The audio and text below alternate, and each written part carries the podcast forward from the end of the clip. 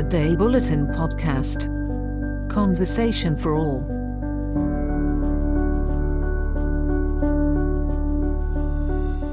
A Day Bulletin Podcast รายการ Side Effects รายการที่จะพาผู้ฟังสำรวจความรู้สึกนึกคิด จิตใจในแง่มุมจิตวิทยา ผ่านเรื่องราวความเป็นไปของสิ่งที่เกิดขึ้นรอบตัว เพื่อให้เราได้เข้าใจตัวเองและผู้อื่นไปพร้อมกัน สวัสดีครับคุณผู้ฟัง ถ้าพูดถึงภาพยนตร์ทริลเลอร์เชิงจิตวิทยาในดวงใจของข้อหนังหลาย ๆ คน ชื่อของภาพยนตร์อย่าง Strange Case of Dr. Jekyll and Mr. Hyde หรือภาพยนตร์อย่าง Psycho Fight Club Black Swan Birdman หรือแม้กระทั่งเรื่อง Split น่าจะเป็นชื่อที่ผุดขึ้นมาในใจอย่างแน่นอน แต่คุณคิดว่าอะไร คือสิ่งที่ภาพยนตร์เหล่านี้มีเหมือนกัน ความน่าสนใจคือ ในภาพยนตร์เหล่านี้ ล้วนมีตัวละครที่มีบุคลิกภาพผิดแปลก และเบี่ยงเบนไปจากความเป็นปกติ พวกเขาตกอยู่ในภาวะหลายบุคลิกโดยไม่รู้ตัว แต่และพฤติกรรมที่แสดงออกมา จึงมักจะสร้างความรู้สึกสะพรึงกลัว และหวาดวิตกให้กับคนใกล้ชิด เพราะว่าในช่วงเวลาหนึ่ง เขาไม่ใช่คนที่เราเคยรู้จักอีกต่อไป Side Effect ในตอนนี้ จะพาคุณไปรู้จักอาการ Dissociative Identity Disorder ที่อธิบายว่า ทำไมคนบางคนถึงกลายเป็นคนหลายบุคลิก นั่นอาจเพราะมุมมืดและจุดบอดของชีวิต สร้างบุคลิกผิดแปลกขึ้นจากใจที่แตกสลาย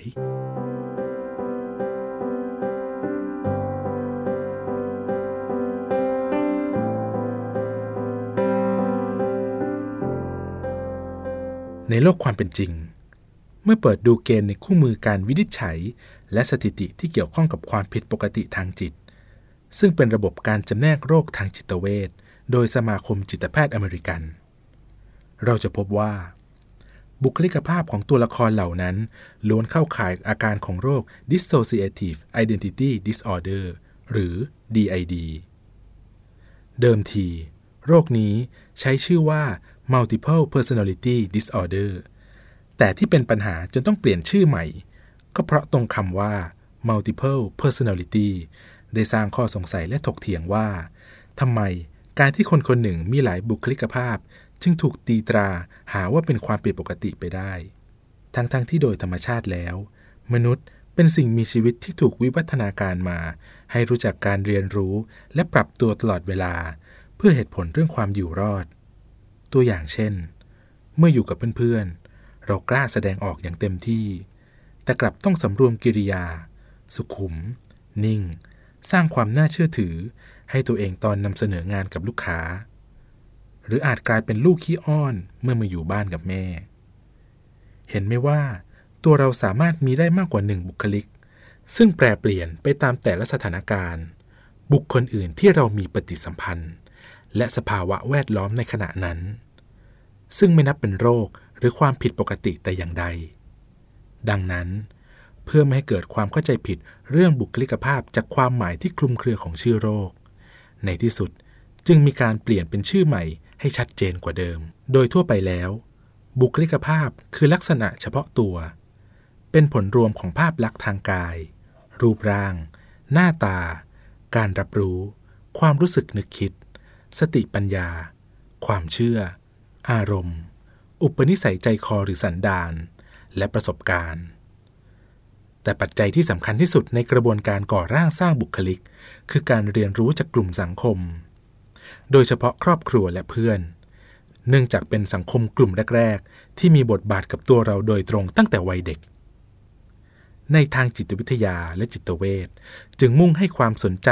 กับช่วงชีวิตวัยเด็กเป็นอย่างมาก เพราะเหตุการณ์ใด ๆ ที่เกิดขึ้นในช่วงนี้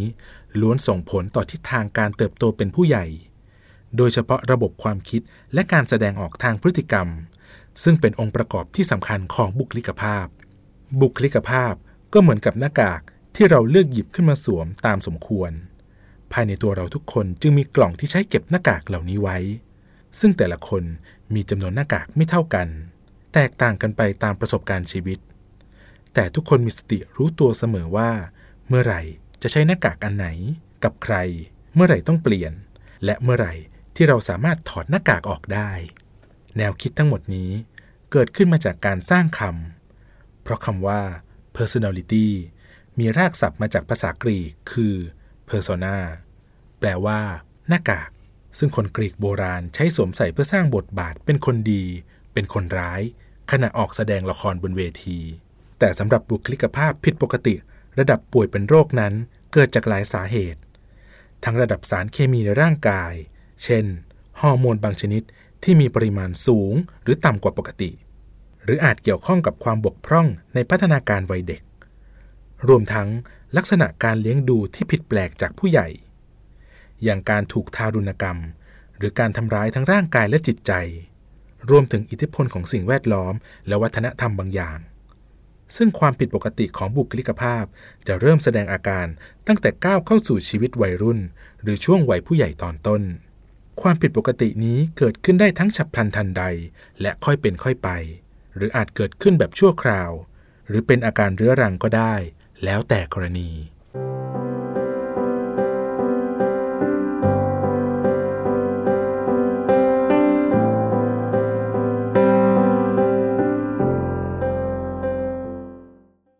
ย้อนกลับไปในปี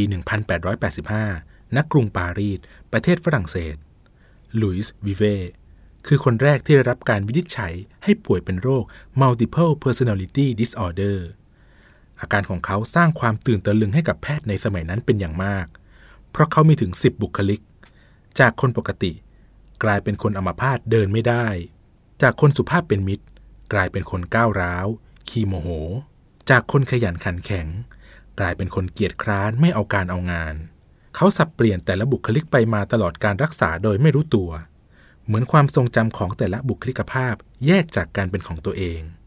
ไม่มีใครบอกได้ว่าในอีกไม่กี่นาทีข้างหน้า เขาจะเป็นคนแบบไหน แต่น่าเสียดาย ข้อมูลการรักษาของหลุยส์ในบันทึกสิ้นสุดลงในปี 1886 แม้ว่าเราจะไม่ได้รู้เรื่องราวของเขาหลังจากนั้น แต่อาการแปลกประหลาดของเขาได้สร้างแรงบันดาลใจให้โรเบิร์ต ลุยส์ สตีเฟนสัน นักเขียนคนสำคัญของโลก สร้างสรรค์งานเขียนคลาสสิกตลอดกาลอย่าง Strange Case of Dr. Jekyll and Mr. Hyde ถือเป็นวรรณกรรมเรื่องแรกที่พูดถึงความผิดปกติของตัวตนหลายบุคลิก หรืออย่างกรณีของซิบิลอิซาเบลดอร์เซตหญิงสาวอเมริกันผู้มีตัวตน 16 บุคลิก เธอบอกว่า ตัวเองมักจะจำเหตุการณ์ก่อนหน้านี้ไม่ได้ เธอเคยตื่นนอนขึ้นมา และพบว่าตัวเองอยู่บนเตียงในโรงแรมที่ไม่รู้ด้วยซ้ำว่าชื่ออะไร และมาอยู่ที่นี่ได้อย่างไร หรือรู้ตัวอีกทีก็พบว่าสิ่งของที่อยู่ตรงหน้าถูกทำลายพังจนแทบไม่เหลือชิ้นดี โดยที่ไม่รู้ตัวเลยว่า เธอนั่นแหละเป็นคนทำลาย สุดท้าย เธอตัดสินใจเข้ารับการรักษากับจิตแพทย์ เพราะเธอทนใช้ชีวิตแบบนี้ต่อไปไม่ได้อีกแล้ว เรื่องราวของเธอถูกนำมาถ่ายทอดเป็นหนังสือ และถูกนำมาดัดแปลง เป็นละครโทรทัศน์ชื่อซีบิลแม้ว่ากรณีของเธอ จะถูกสังคมตั้งคำถามถึงความไม่น่าเป็นไปได้ รวมทั้งมีคนจำนวนมาก ตั้งข้อสงสัยว่า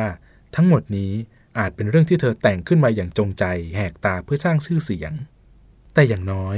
เรื่องของเธอก็ได้กลายเป็นกรณีศึกษาที่สำคัญกรณีหนึ่ง ที่เกี่ยวกับโรคและความผิดปกติของบุคลิกภาพ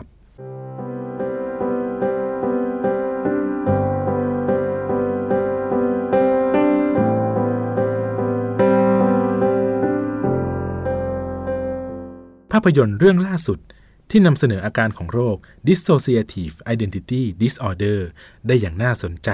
และชวนให้รู้สึกตื่นเต้นตลอดทั้งเรื่องอย่าง Split ก็ได้รับแรงบันดาลใจมาจากเรื่องจริงของบิลลี่ มิลลิแกน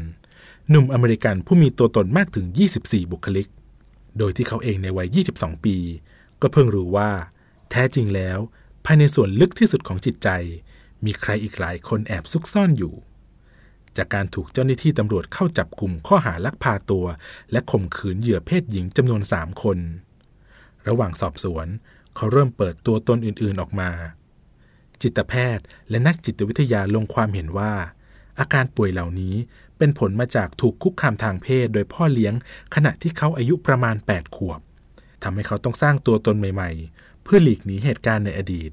และพยายามรับมือความรู้สึกอันเจ็บปวด ที่ไม่อาจลบออกไปจากความทรงจำได้ อาการป่วยของเขาแตกต่างจากกรณีศึกษาที่ผ่านมา เพราะบิลลี่มิลลิแกน มีตัวตนหนึ่งที่คอยเปิดเผยชื่อจริง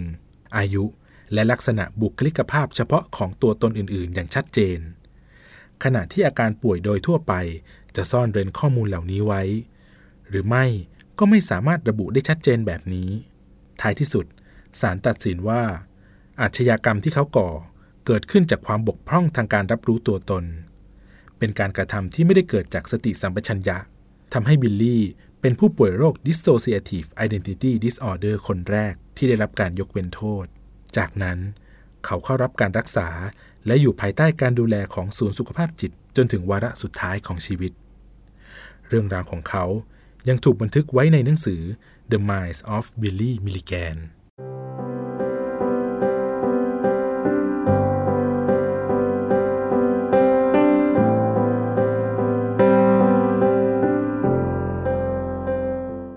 คลิกผิดปกติเหล่านี้จะมีลักษณะสำคัญที่เหมือนกันคือ เลือกที่จะสร้างตัวตนใหม่ หรือให้คนอื่นปรับตัวเข้าหามากกว่า และพวกเขามักจะคิดว่าพฤติกรรมของตัวเองไม่ผิดปกติ แม้จะสร้างความเดือดร้อนให้กับคนรอบข้างก็ตาม แต่ในอีกมุมหนึ่ง พวกเขาคือบุคคลที่น่าเห็นใจ ชีวิตที่ผิดปกติเหล่านี้ล้วนเกิดจากคนอื่นเป็นผู้ยัดเยียดให้ ผ่านการถูกกระทำที่รุนแรงและโหดร้าย สำหรับอาการสำคัญของ dissociative identity disorder คือการไม่รู้ตัวว่าตัวเองมีตัวตนมากกว่า 2 บุคลิกขึ้นไป และอาการจะทวีความรุนแรงมากขึ้น ก็แต่เมื่อเกิดความกดดันบางอย่างในจิตใจ ส่วนการรักษา เริ่มต้นด้วยการทำให้ผู้ป่วยรู้ตัวเองว่ามีตัวตนอื่น ๆ ก่อนที่จะใช้กระบวนการทางจิตบำบัดเชิงลึก ร่วมกับยาคลายกังวล และลดอารมณ์ซึมเศร้า ท้ายที่สุด dissociative identity disorder ย้ำเตือนเราถึงความรุนแรง และผลลัพธ์อันน่ากลัวของการทารุณกรรมทั้งทางร่างกาย เพศ และจิตใจในวัยเด็ก ซึ่งทำให้ชีวิตของเด็กผู้ถูกกระทำเปลี่ยนแปลงไปทั้งชีวิต เมื่อเติบโตเป็นผู้ใหญ่ บาดแผลในใจอาจทำให้เขามีตัวตนใหม่ บุคลิกใหม่ ที่น้อยคนนักจะได้รู้จัก เป็นมุมมืดของตัวตน เป็นจุดบอดของชีวิต และเป็นบุคลิกผิดแปลกไปจากใจที่แตกสลาย